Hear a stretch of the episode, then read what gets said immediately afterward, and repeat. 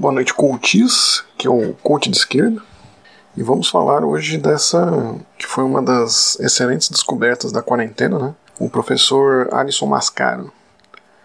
O vídeo podia acabar aqui, né? Porque a ideia é elogiá-lo, né? Inclusive divulgar a excelente live que ele fez com o canal Galãs Feios. Mas para não ficar um vídeo curto, eu preciso dizer algumas palavras, né? Levando a questão para um coach de esquerda. Né? A questão do professor Mascaro ser tão bom além do conteúdo, é justamente um aspecto comunicacional que ele faz, né? Trata-se de um filósofo que, infelizmente, não, eu não tive muito contato para além dos vídeos, né? Mas que, pelo que consta, é um acadêmico dos mais gabaritados, né? Só que é alguém que consegue se distanciar disso brilhantemente, né? Não é um acadêmico ensinando de forma superior, né? O que se vê é alguém que manda real pra rapaziada. Né? Não tem muitas citações, não tem muito nome de filósofo justificando o que ele diz. Raramente isso aí aparece nas falas dele, né? O que aparece são referências populares, né? Coisas nossas do Brasil, coisas concretas, coisas tangíveis, né?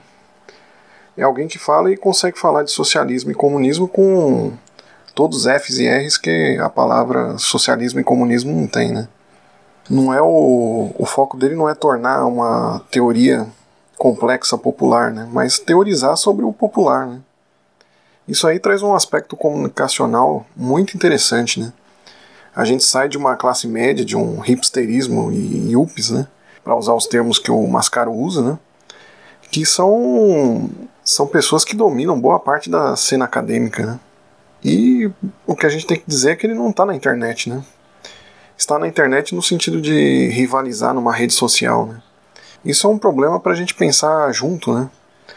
Na live teve um comentário a lá MBL se ele não estaria sendo hipócrita de falar mal da internet e imperialismo num canal como o YouTube. Né?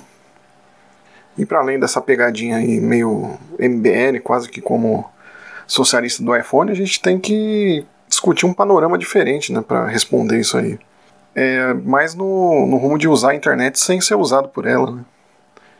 Como já falado aí no episódio anterior, o, do Coach Zush, a gente está num tempo que se excluiu uma autossuficiência, né?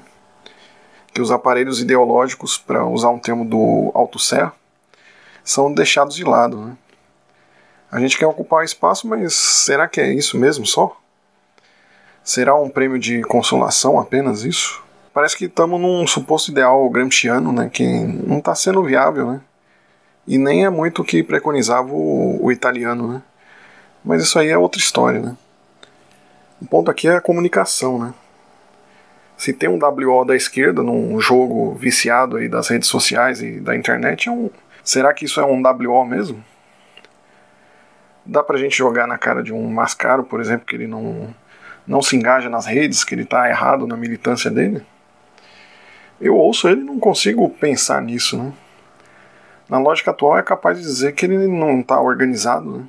Uh, tudo bem a guerra ser contra o liberalismo e o status quo, mas as guerras de hoje não são guerras de mero arranjo de aliança, né? Da gente ocupar espaço. A guerra é na nossa mente, né? É entrar na cabeça das pessoas, né? E aí pessoas como Mascaro meio que hackeiam isso e, e trabalham muito bem fora das redes, né? O liberalismo ele entra na nossa cabeça, mas entra também na, na cabeça de quem o combate, né? Que acaba entrando num ringue artificial, né? Eu sou um humilde canal aí, mas pode aparecer alguém questionar sobre quem é esse coach de esquerda, onde que eu estaria organizado, né? Existe um fetiche de organização, né? Exibição de carteirinha e credencial numa bolha da internet, né? Por mais linda e comunista que seja essa bolha, ela é artificial, né? Suposto pânico moral aí que alguns da esquerda radical acusam, né? Os da esquerda mais liberal, né? Que eles acusam isso, mas isso não está livre de acontecer entre os nossos, né? Da esquerda radical, né? Se você discordar de um influencer marxista, não sei não, hein?